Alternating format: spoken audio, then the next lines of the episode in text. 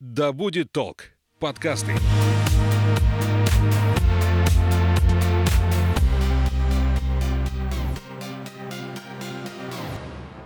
Всем привет, меня зовут Светлана Подберезня, и это подкаст «Ой, страшно». Здесь мы обсуждаем страхи и фобии, которые одолевают человечество в 21 веке. Все истории подлинные, а героем подкаста может оказаться ваш коллега, сосед и даже вы сами. У многих из нас в последние недели повысился уровень тревожности. Мир вокруг изменился, и сегодня даже люди с устойчивой психикой начинают задаваться вопросами, а смогу ли я позволить себе привычный уровень жизни? Купить одежду, которую хочу, обувь, гаджеты, позволить отдых в той стране, где хочется, а не там, где получится. Смогу ли я в принципе на это заработать? Хватит ли у меня умений, навыков, знаний, чтобы продолжать свой бизнес вести как раньше и вообще в новых условиях перестроиться и как-то его сохранить? Сохранить. А если наемный работник, то удержаться на своем месте и на своей должности. Обсудим с психологом. У нас в студии Наталья Ефимовская. Здравствуйте. Здравствуйте. Хотелось бы, наверное, начать с того, что желательно бы измерить страх. Страхов может быть много, и мы можем записать их списочком, и потом оценить в баллах от 0 до 10, а насколько этот страх выражен. То есть если страх 1-2 балла, то, в принципе, с таким страхом можно жить и действовать, и, в общем-то, он служит благим целям. Да? Если мы совершаем какие-то поступки, он позволяет нам критически мыслить в этой ситуации. Если страх 3-4 балла, вряд ли кто-нибудь куда-нибудь пойдет, но он такой дискомфорт, но он терпимый, и в основном он ситуативный. То есть вне контекста не проявляется. И если страх на 5 баллов, ну, 50 на 50, тут непонятно, да, если значимая ситуация, то человек может обратиться к тому же психологу или психотерапевту, да, если как бы незначимая, ну, переживет момент, успокоится, расслабится. Вот если страх 6-8 баллов, то тут уже надо идти, конечно, к психологу, потому что он может мешать. То есть есть какие-то значимые темы, которые мозг на сегодняшний день не может для себя как-то вот организовать, выстроить структуру, понять, что с этим делать, и за счет этого может нарушаться работоспособность. Если страх 9-10 баллов, ну, желательно уже к врачу-психотерапевту идти. Этот уровень страха, он уже мешает не только работать, он уже мешает жить. То есть человек может засыпать с этим страхом, вставать с этим страхом, говорить об этом страхе бесконечно, транслировать на близких и родных. Ну, как вот говорят, что психические заболевания можно спровоцировать, да, индуцировать у тех, кто вокруг. И вот если у человека высокий уровень тревожности в этой теме, то он может прямо навредить своим близким этим и детям. У меня есть клиенты из 90-х годов, которые на сегодняшний день являются предпринимателями. И вот я долгие годы преподавала в школе социального предпринимательства, работая с такими клиентами, как мы говорим. Да? И они не позволяли себе раскрыть свой потенциал. То есть у них были планы, у них был бизнес-план проверенный. Даже государство готово им было дать гранты на эти планы. Но вот этот страх, что большие деньги могут привести к большим последствиям, если риски очень высокие, и вдруг что-то случится в стране, как в 90-е, он мешал им реализовать свой потенциал. Но если мы вспомним 90-е, на самом деле, мы же их пережили, да? Угу. Точно так же, как с пациентами мы говорим, а как вы в прошлый раз справлялись со своей проблемой? Вот нужно вспомнить, как мы справлялись. Нужно провести ревизию всего, чего у меня есть. Какие у меня ресурсы, материальные, нематериальные, что я умею делать, и вот когда я сопровождала тренинги по финансовой грамотности международные, там как раз речь была о том, что нужно было создать 10 источников дохода. 10. Вы говорили про шкалу, да? Да. Как вы оцениваете сегодняшнее состояние нашего общества по этой шкале? А на сегодняшний день еще мало времени прошло. У нас же еще есть стадии принятия диагноза. Первая стадия, она может быть вообще шоковая, и она по-разному может длиться у людей. Кто-то может месяц пребывать в шоковой стадии, не понимая, что происходит. Потом отрицание этого не может быть. Третья у нас агрессивная стадия, злость. А за что нам это все? С каких это щей? Почему мы должны страдать? Да, и вот тут вот многие люди могут выражать свою агрессию и на близких, потому что если выражать это вдруг в других формах протеста, то можно получить в ответ, да, Четвертое – это депрессия. Все, мир рухнул, делать нечего, никаких ресурсов нет. Что я буду делать? Человек лишается активности, которая могла бы его привести к какому-то финансовому результату. Ну вот по ощущениям, вот даже среди знакомых, угу. мы все на разных стадиях находимся, да. в зависимости от устойчивости своей психики, да. да? И кто-то уже очень близок к депрессии. Угу. Ну после депрессии все равно идет выздоровление. То есть человек, пока он в депрессии, это же такое, как зима в природе. Он заморозился, он пока ничего не делает, а внутри идет процесс переработки информации, и ищутся вот эти возможности, да, а где еще, а как еще я могу заработать себе на жизнь. И вы же хорошо сказали, а смогу ли я купить? Но если мы вспомним, мы в 90-е все шили, все вязали. И это тоже был способ получения того, чего я хочу, но другим способом. Если мы вспомним, в 90-е широко был распространен бартер. И до сих пор, кстати, с 90-х сохранились сообщества, где можно провести психологическую консультацию или обучить тренингу памяти за мед, масло и еще какие-то услуги, представляете? Ну, бартер тоже, я не знаю, ну, угу. если даже брать тоже рукоделие, да, угу. вы говорите шить, вязать, ну да, я шью, вяжу. Но мы угу. тут с коллегой уже столкнулись с тем, что пряжа подорожала, и те же ткани. Угу. И уже шить тоже дороговато. Для себя даже шить дороговато. Угу. Не говоря уже о том, что если кто-то заказывает Угу. То есть, если я куда-то пойду, да, у кого-то заказать, то есть мне же нужно будет еще работу портнихи оплатить. Те же парикмахеры взвинтили цены в два раза. Угу. А зарплата-то та же осталась. Да, и поэтому кто-то начнет отращивать волосы.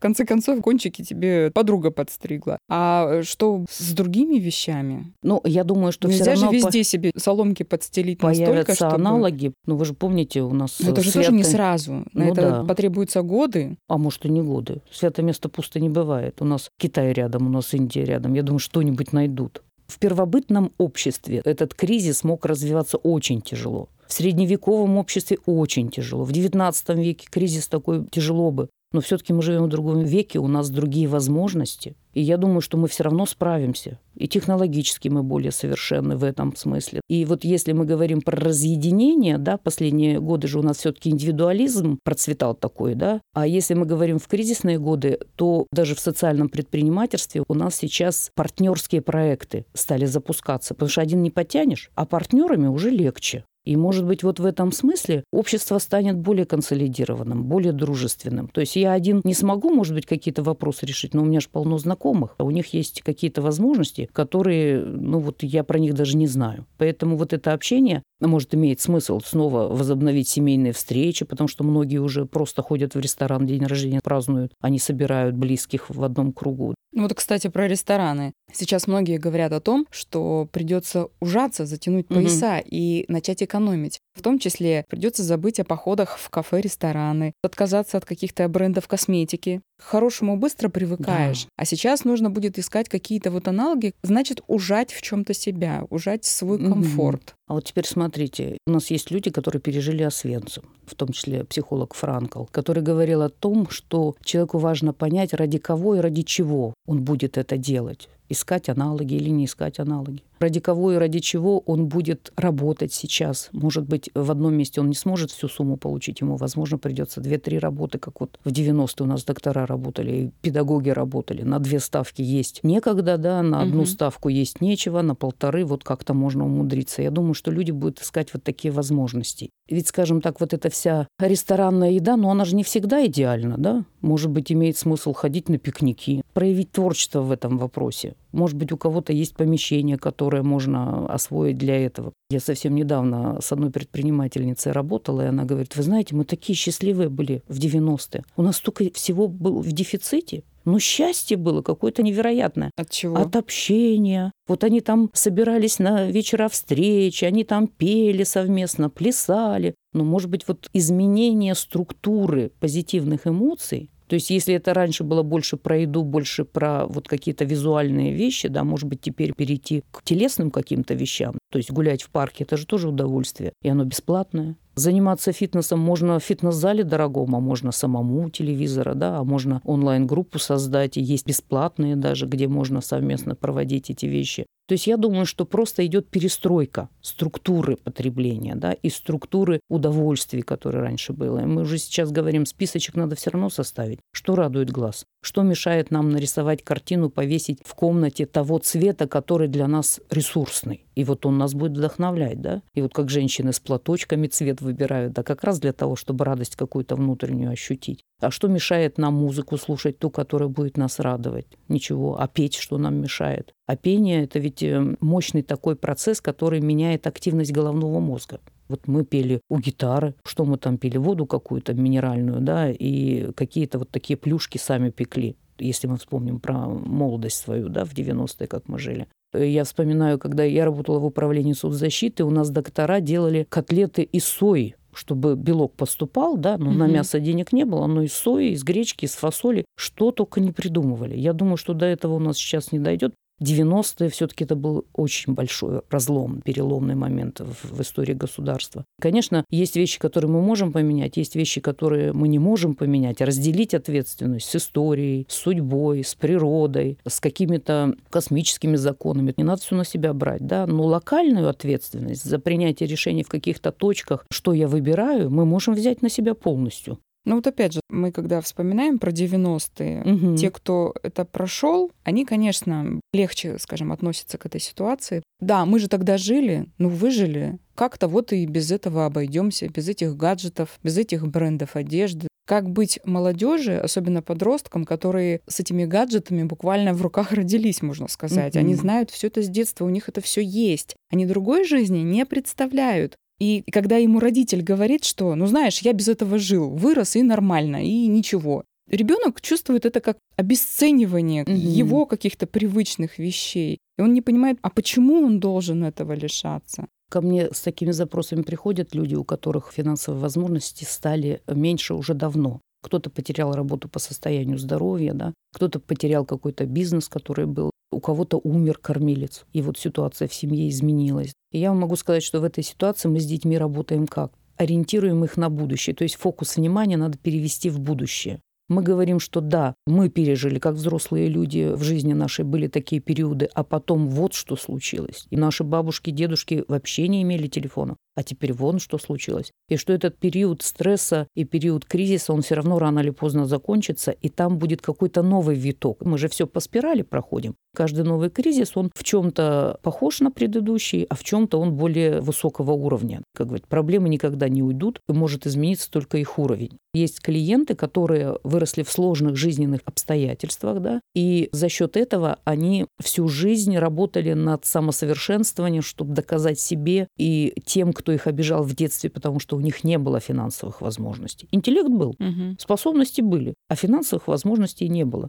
Если мы вспомним, какая у нас была волна переселенцев из Казахстана, которые из трехкомнатных квартир переезжали в однокомнатные, потому что разница в стоимости была вот такая. И они жили в очень стесненных условиях, но тратили деньги на воспитание и образование детей. И вот эти дети выросли и стали материально независимыми. И не просто независимыми, они кормят своих родителей, они поддерживают своих близких. То есть навык зарабатывания денег и финансовая грамотность, если ее все-таки освоить рано или поздно, она позволит через какое-то время, обычно 3-5 лет, выйти из этой ситуации. То есть это же не про то, что все, наступила зима, и мы все остались без гаджетов. Мы объясняем детям, что в жизни и истории человечества бывают такие периоды, после которых идет бурный рост. И вот на примерах исторических имеет смысл им это продемонстрировать. Они все изучают историю в школе. Но сделать эту привязку к историческому процессу и к тем процессам, которые следуют за кризисом, какой новый виток развития и цивилизационные иногда прямо изменения происходят, вот имеет смысл, потому что они не умеют связывать эти вещи. Они мыслят локально и прямолинейно. Здесь и сейчас хочу игрушку. Угу. И вот если мы вспомним психологические эксперименты, то дети, которые умеют откладывать удовольствие, они более успешны в этом мире. Поэтому научить наших детей откладывать удовольствие на какое-то время тем, что ну, ничего вырастешь. Кризис рано или поздно закончится. Учись, развивайся, зарабатывай. Это для ну, вот, тебя кстати, стимул. учись. Многие программы, тот же английский язык, они тоже сейчас будут недоступны. А почему вы думаете? Интернет-ресурсы никто не отменял.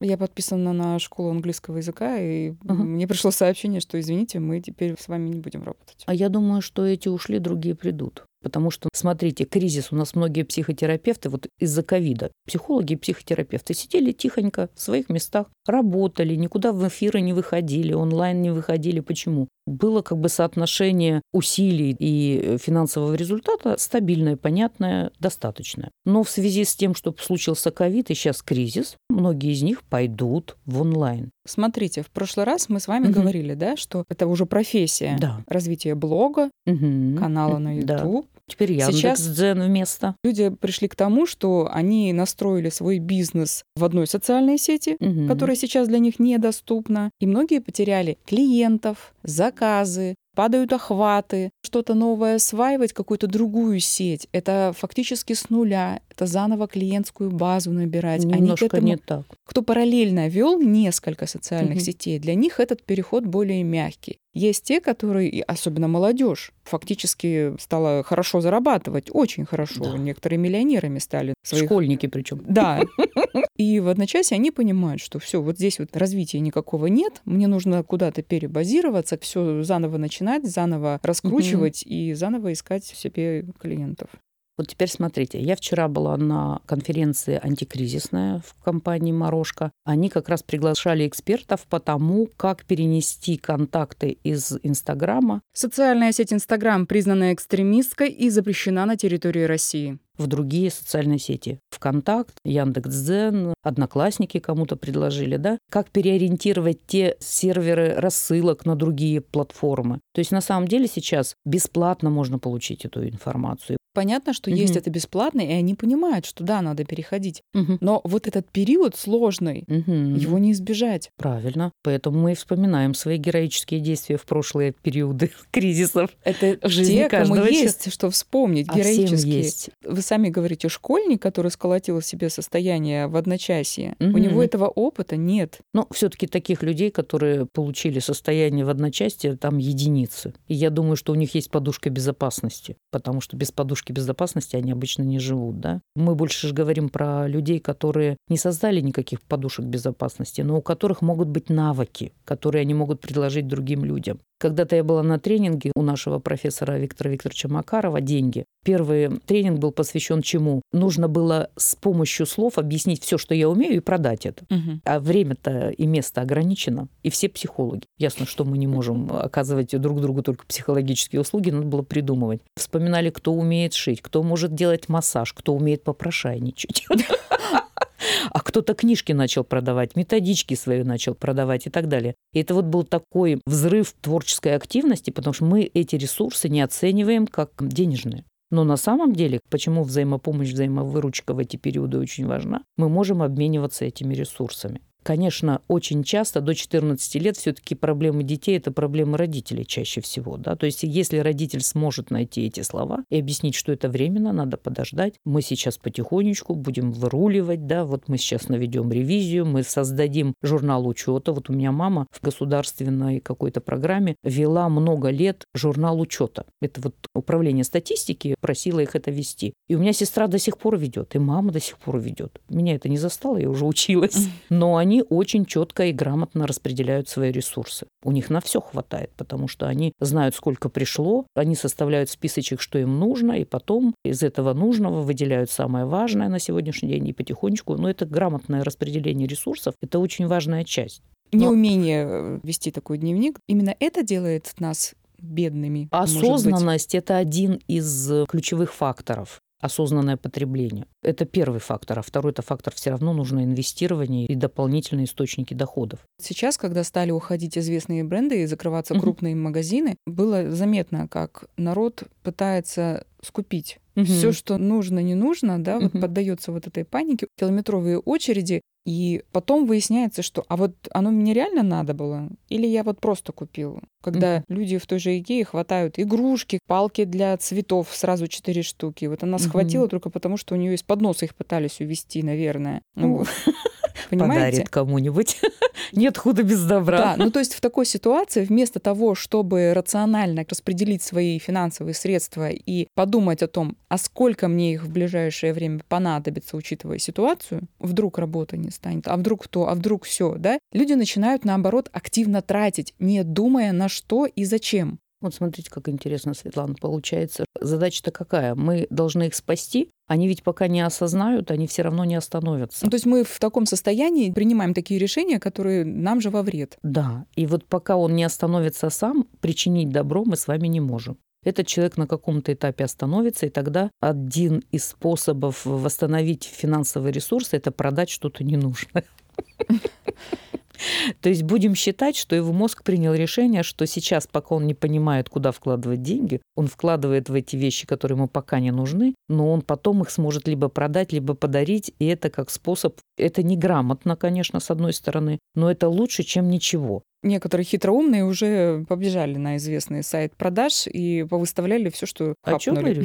Да, то есть это вот такой круговорот добра в природе, что называется. Ну, вот кто как со стрессом борется. Мы же помним, да, у нас одни люди убегают от боли, а другие бегут к светлому будущему. Ну вот взрослые чаще бегут к светлому будущему, вдохновленно куда-то, от какой-то целью великой, а большая часть от боли. Поэтому пока он свои ошибки не совершит, он не успокоится, а потом он уже будет разруливать. Но все-таки у нас на дворе не 90-й год, и, и даже не Великая Отечественная война, и не революция, да, все-таки другой уровень совсем э, сложности. Но разговоры про железный занавес и про то, что мы можем остаться снова без всего, они все чаще. Теперь смотрите, у нас же есть потребности у человека, они же биологические, поспать, поесть, безопасность. И если железный занавес обеспечит нам на какое-то время безопасность, может быть, имеет смысл переждать, пока мир не осознает и не поймет. У всех, у кого есть в семье дети, они знают, что иногда ребенку надо сказать нет и немножко от него отстраниться, чтобы он осознал.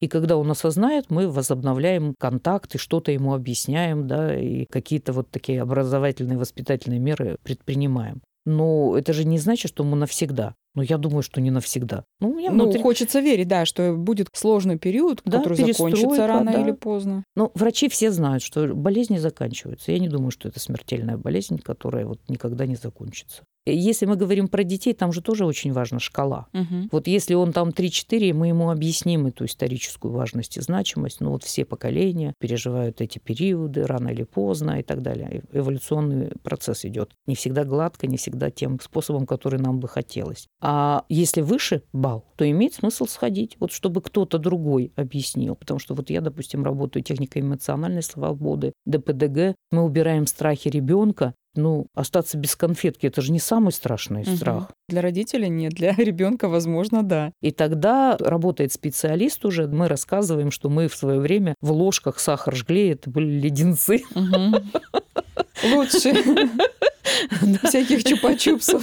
экологически чистые, да.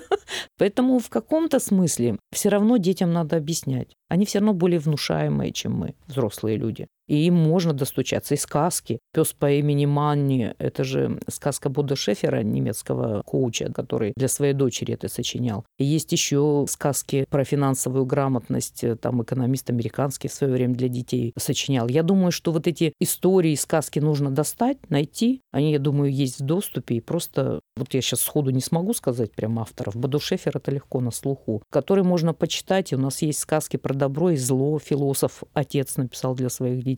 Сказки о выборе. Вообще с детьми надо заниматься сказкотерапией, притчами. И в таких художественных и насказательных способах объяснять им про эволюционные процессы и про то, что происходит в обществе. И как это все меняется, возвращается, усовершенствуется. Не думаю, что там речь идет о таблетках. Так страшно остаться без конфет, что сейчас я таблетки буду назначать. Маленькие дети, для них родители авторитет. Они знают, что ну папа с мамой что-то сделают, и все будет хорошо. Подросток, он уже более самостоятельный, Мгм. и там ведь э, нахлобучивают еще гормоны. Ну да, да. Им и так сложно. А тут еще обстановка вокруг. Поэтому мы и сказали, что точку принятия решения надо перенести в будущее. Пока так, а в будущем, если для тебя это так важно, то ты обязательно научишься, будешь предпринимателем или кем-то еще, кто способен заработать эти капиталы. Есть же такие люди, и мы видим их. Поэтому Как бы будущее. тем, кто только сейчас осознал, что у него нет никаких сбережений, накоплений на старость, вообще каких-то денег на то, чтобы продержаться 3-6 месяцев.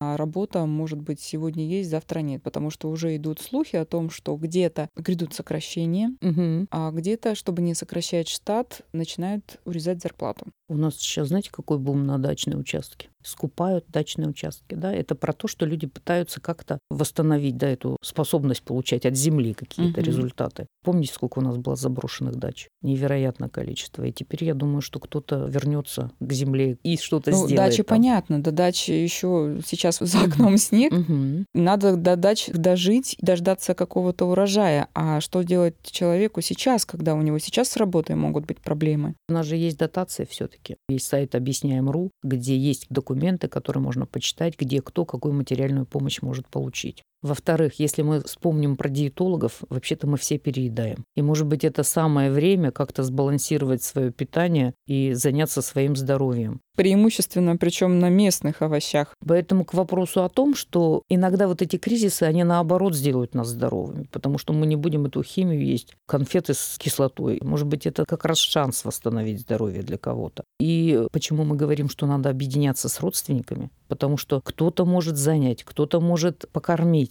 Семья – это важная вещь, давайте объединяться, давайте сближаться. И если мы говорим про совсем сложные ситуации, то у нас есть социальная служба, и можно обратиться к ним. У нас есть телефоны доверия. Сейчас стало очень много телефонов доверия. И я вот работала не так давно на горячей линии, куда можно позвонить и бесплатно получить психологическую помощь. У нас есть специалисты, которые расскажут, куда пойти, где можно получить поддержку. У нас же гуманитарная помощь не только для других регионов. У нас же есть и внутри возможность получать гуманитарную помощь. Просто не сидеть один на один, не переживать, а искать возможности. В противовес тем людям, которые боятся, что вообще останутся без денег, есть те, у которых все-таки имеются какие-то сбережения, и они тоже боятся их потерять, потому что не знаешь, куда их сейчас деть. Если это валюта, то куда ее во что перевести? Если это рубли, во что вложить? Потому что, а вдруг все обесценится? Потом я не смогу себе этого позволить. Знакомые просто в последний момент взяли кредит, купили дачу. Успели кредит взять еще по заниженному проценту. На следующий день процент уже вырос. Угу. И опять же, сейчас нужно держаться за работу, чтобы этот кредит выплатить, смочь. Помним, да, что, во-первых, у нас все-таки есть кредитные каникулы, если вы докажете, что уровень вашего дохода упал на 30%, насколько я помню. Да? То есть вот эти меры поддержки, их надо искать. Какие есть возможности уменьшить груз финансовый для себя. Если мы говорим про продажи, кто-то кредит взял, а кто-то уже имел кредит, и его надо было обеспечивать, но у них есть какие-то ценности, которые они могут продать и закрыть этот кредит, чтобы не волноваться. И если мы говорим про что покупать, да, вспомните, что сказал Путин, когда он говорил о возможностях Запада. Вся ваша экономика строится на услугах и на бумагах. А у России что? Натуральное все.